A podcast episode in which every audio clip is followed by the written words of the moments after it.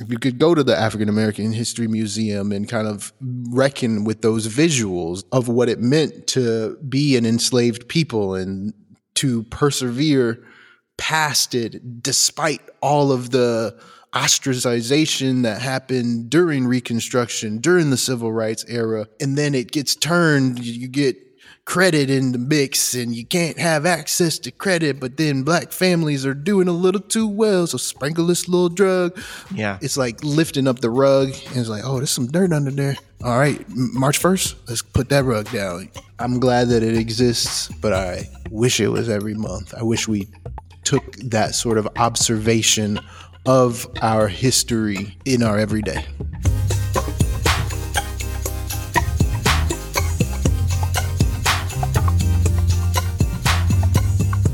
Ladies and gentlemen, and anyone else who is here, my name is Dom L'Amour, and you are listening to the Black Man Talking Emotions podcast. On today's episode, we speak to Jon Butts, aka J Boogie, about Black History Month. The true significance of slavery in the United States to the whole social development of America lay in the ultimate relation of slaves to democracy what were to be the limits of democratic control in the United States. If all labor, black as well as white, became free, were given schools and the right to vote, what control could or should be set to the power and action of these laborers? Was the rule of the mass of Americans to be unlimited? and the right to rule extended to all men regardless of race and color? Or if not, what power or dictatorship and control, and how would property and privilege be protected? This was the great and primary question which was in the minds of the men who wrote the Constitution of the United States and continued in the minds of thinkers down through the slavery controversy. It still remains with the world as the problem of democracy expands and touches all races and nations. W.E.B. Du Bois, a hero, an activist, one of the most important minds of the early 1900s. Highly recommend his book, Souls of Black Folks. He was one of the founding members of the NAACP. He has so many different accomplishments. He's worth your time today, folks. If you're looking to broaden your horizons on African American heroes, check out W.E.B. Du Bois.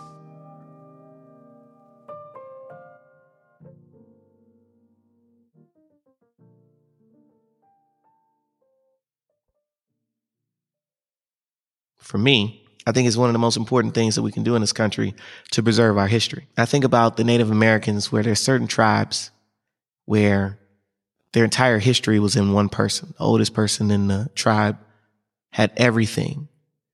And there's so much history that's more than likely lost because of smallpox, because of all of the yellow fever, all this stuff that came. And imagine you have the oldest person in the group, 60, 70, 80, whatever.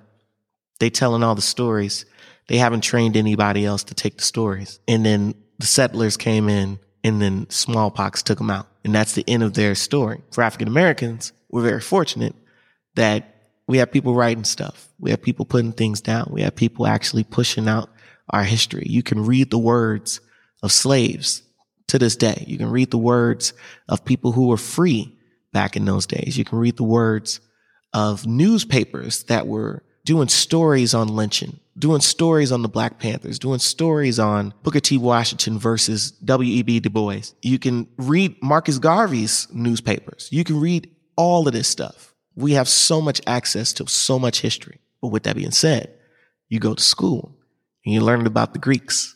You're learning about the Romans. You're learning about the English monarchy. You're learning about the wars, all of this stuff from Europe and not getting anything about, you know, the Native Americans that were in Mesa Verde in the 1400s. You're not getting anything about the Aztecs, uh, other than you know a little bit. You're getting some of the they Mayans. Existed. You yeah, you're Mayans, getting the Mayans, the, the, Incas, the Incas. So you're getting they a little existed. bit of it, but you're not getting the fact that people in your community, the mounds that are in your communities, were built by civilizations that were huge. In Mesa Verde, they had this canyon where they said at one point a million people lived in that canyon. And I was like, that's crazy.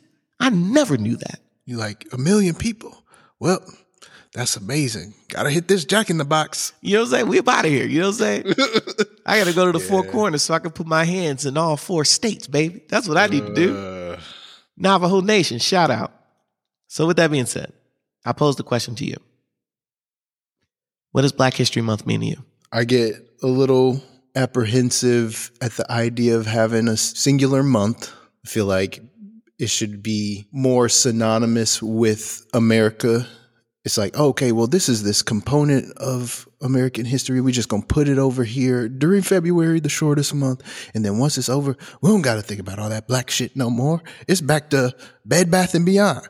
That's a challenging aspect for me, but to be able to elevate those stories and elevate the history is always going to be invaluable. I wish it was Black History Month every single month because speaking of what our ideals were previously, then, you know, maybe some of those ideals would be carried forward with more expedited nature. If you started digging into those newspapers, if you just, if you could go to the African American History Museum and kind of reckon with those visuals of what it meant to be an enslaved people and to persevere past it despite all of the ostracization that happened during Reconstruction, during the Civil Rights era. And then it gets turned, you get credit in the mix and you can't have access to credit, but then black families are doing a little too well. So sprinkle this little drug.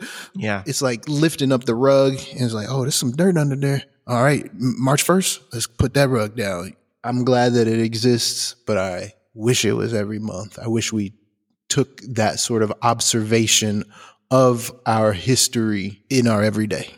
I wish we honestly got different perspectives of historical moments. You know, one of my favorite documentaries was that festival documentary that Questlove produced on Summer of Soul. I still need to see that. You haven't seen it yet? Yeah. Well, they were talking about the moon landing, hmm. which is something that I never thought about. I never thought about the fact that, you know, no black people were involved in that other than, you know, the ladies who helped with NASA, of course, but they weren't able to be shot up there. They weren't the ones in the Corvettes. They weren't the people that were poster boys of it. You, you didn't see anything black around that. It was white American heroes mm-hmm. on the moon. This is our accomplishment. Exactly. And during this festival in Harlem, one of the big events that was going on was the moon landing. So they were interviewing these African Americans, like, so what do you think about the moon landing? They was like, we don't give a damn about what's going up there. They ain't taking care of us down here. Like it was like so mind blowing because in my head, I, I bet you I've joked about that before. Like, oh man, they ain't, you know, you see uh, Cedric the Entertainer talking about they ain't taking no black man to space kind of stuff. And it's funny. And we joke about that where it's like, oh, they ain't going to take us up there. But then I actually watched someone speak. Was that his joke or was that Katt Williams? Or it could have been either or, right? But I sit down and I think about that and I'm, I watch this interview and I see this African American being like, I don't care. And then everyone they ask, it's like, we don't care about that. They're not looking out for us. They don't care about us up here. And I'm also watching this documentary about this event that happened that year that that happened, that Woodstock happened, all this stuff happened. Black event that happened in Harlem. And since no one was murdered, since there was no huge scandal, since there was no drama, it was just Aretha Franklin and James Brown and all these incredible performers coming out and showing their respective incredible performances. And it was history. It was incredible history. It's no big deal. We don't need to talk about that. You know? Mm. Let's talk about all this other stuff that's going on. Let's let's highlight all that stuff that's going on. It just blows my mind to see that there was another side to the equation that I never even was taught about. I never was taught about the minorities thinking, oh, it's ridiculous that they're going spending all this money to go to the moon to beat Russia. Why are we in a race to the moon? Why don't we spend that money in the hood? I'm on 157th and you know St. Nicholas. Like, I ain't worried about that. So yeah. think about that. So that's one of the things I've always wished. I wish that I could get more. And now I'm educating myself and very fortunate that I'm able to to read as much as I can and really push myself to learn more. But I wish in school I was given that opportunity that, okay, this is what was going on in America. during this president, this happened. And in the Latino community, people were still coming up from here. And hmm. the Asian community, they were coming up from here. And in the mm-hmm. black community, this is what was going on. I would have liked that image of the country instead of the bullshit. We knew Washington didn't chop down no cherry tree. Right. We knew that Honest Abe, that all that stuff was just myth. And they still was telling us, Right. like, you need to know this. Why? Why do, Why we do I need, need to know, to know this version of it? Why are we still calling Indians, Native, Native Americans, Indians when we know we didn't go to India? Why are we Right. still Or calling no, the we knew that that was an error. Yes. There was an error. And you're in teaching us, hey, this was an error, but the American Indian is like, wait, wait, wait, wait, wait, wait.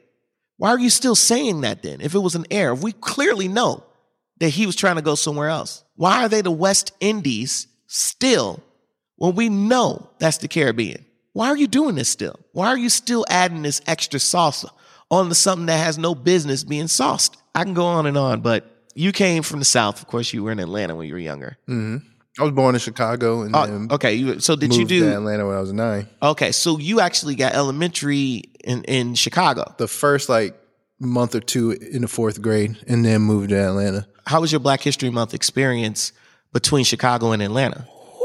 Ooh, that's really murky. Okay. Honestly, can't tell you. I feel like since Atlanta is just in general a blacker city, it was probably more vibrant just off the strength of that. I went to A. Philip Randolph for like a handful of months when I first moved to Atlanta. And that's black history in the name. You know what I mean? Yeah. Obviously, you got so much rich Southern history, whereas in Chicago, you mentioned it earlier, that's kind of the migration. So it starts to get a little bit murky. I feel like in general, I'm more aware of the Southern history than I am of the Chicago Black history. If I'm going to compare the two, obviously I'm 34, just turned 34, and that was, mm-hmm. I was like nine. It sounded like it didn't have that big imprint on you. Like you don't, you, you might have got just the basics. I feel like it had to be the basics because when I started to work at Colonial Williamsburg, there was so much education that I had to do as it related to being enslaved member of the colonies at that time,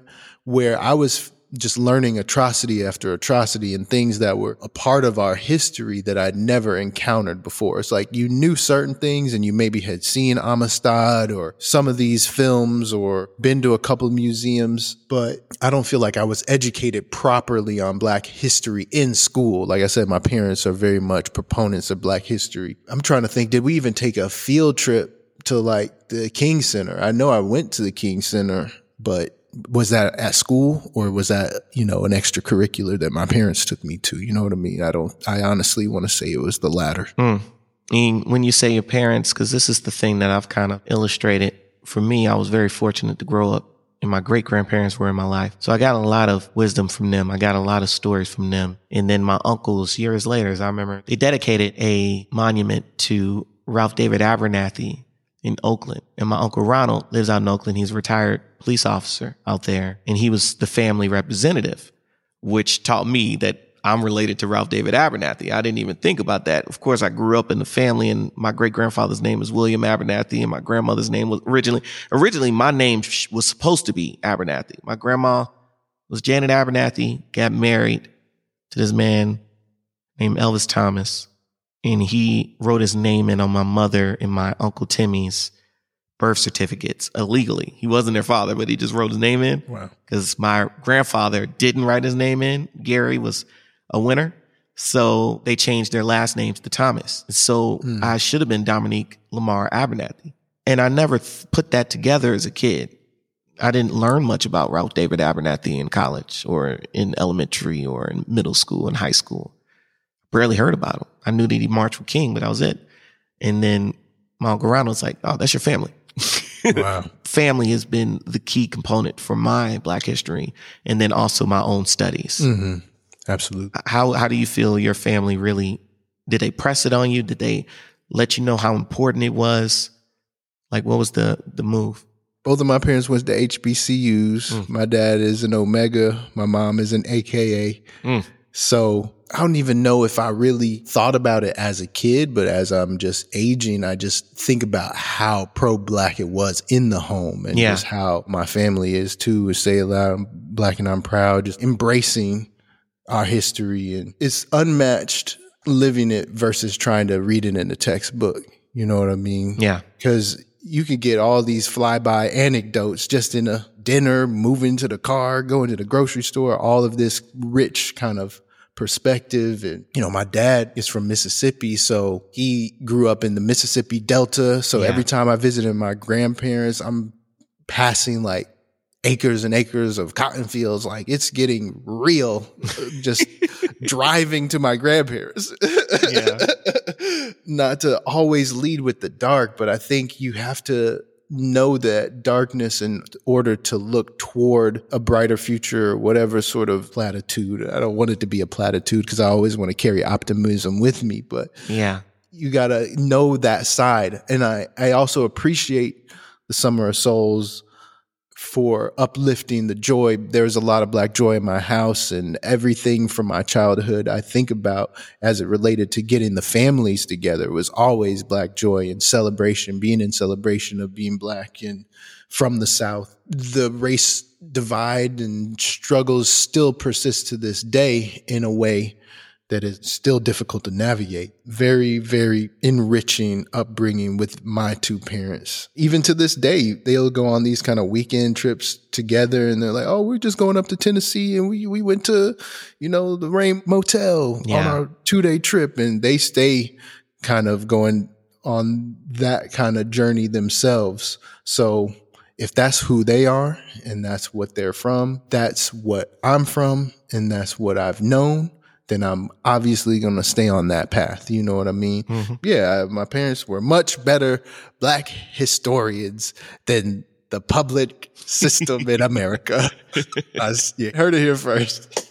Something that I've been kind of quoting in my head to myself, and I'm not sure if I heard this somewhere or if it's just me thinking of it. Hopefully, someone will hear this and be like, "No, that's you heard this here," or, or maybe I did think of it. But you got to know the past so that you won't be surprised by the future. Mm. I think that's so important for African Americans because right now I, I live in Coweta County, and I remember my first impression of Newnan, the city that is the biggest city in Coweta, was about Newnan. yeah. I went downtown because there was a record store down there. I wanted to get some new vinyl, and I noticed this old, kind of beautiful courthouse clock tower building in the middle of the square, and all around it are Confederate monuments. Mhm. I was like, Confederate some- monuments all around it. Some dirt went out here. And that was my first impression of it. So, of course, it left a weird taste in my mouth. But then, of course, years go by, I'm living here, enjoying it, thinking, oh, it's nicer, this and that. Let me do some more history. And one of the worst lynchings ever happened in Newnan, in Coweta County. And I I, did my that. research on that lynching and like I said, you just got to know the past so you won't be surprised by the future. I'm not saying someone's going to lynch me or going to lynch someone I know or the black people are, should be scared. I'm not saying that, but I'm just saying what they did to that man in the place that I live at now was horrible. And whenever someone tries to bring up the idea that America's not race, racist or America, we are a great place or we've never done anything horrible, this and that, you always got to remember your history. Because if you allow these people to try to convince you that black people are complaining about nothing or that our culture doesn't really do anything bad or the slaves actually were happy and they weren't treated that bad or all of this bullshit that you and all thrown out. their all that they learned while they were on the fields was enrichment Oh. for their future. Oh man, like That's I- the new narrative. if you hear that and you believe it, they're doing exactly what they want to do. They're convincing you that it isn't as bad as you think it is. But the lynching that happened in my town, this is just for the people listening who's going to hear this. I want to go ahead and give you an image to leave on. This is a horrible image. Here you go. This man was beaten and they cut limbs off of him fingers, genitals. And they peeled his face off. And from the moment that they started to beat him to the moment that they lit him on fire was 30 minutes and the people were celebrating, excited, pumped about it. And it wasn't just grown men, it was children helping. Journalists were there watching the people, talking about how great it was on their faces, how excited they were, how happy they were. Then they cut his heart out, cut his liver out, and they sewed his fingers, sewed his heart, his liver, and all these body parts that were burnt to a crisp as merchandise for people who didn't get to go to the lynching. W.E.B. Du Bois was going to talk to somebody that the Atlanta Constitution newspaper, he was going to talk to somebody. And instead of like riding to the place, he decided to walk. And the story goes, he saw at this newsstand or this table or this merchandise stand, somebody was selling one of his knuckles from the lynching.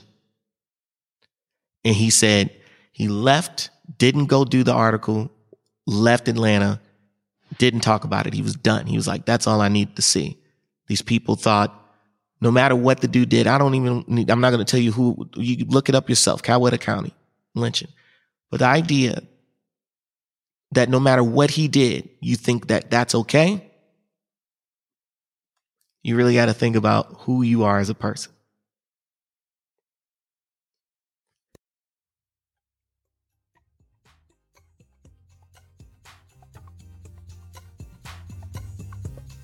I want to thank you for listening to the Black Man Talking Emotions podcast. The opening quote credit goes to W.E.B. Du Bois. And shout out to J Boogie for being on the pod. You can follow Jon at J O N B U T T S I S H E R E on Instagram. Please subscribe to the podcast, share the podcast, and give us a good rating five stars, please.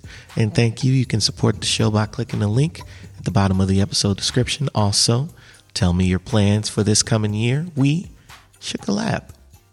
Follow me at D-O-M-L underscore A-M-O-U-R on Instagram or at domlamour.com. I'm Dom L'Amour. Much love.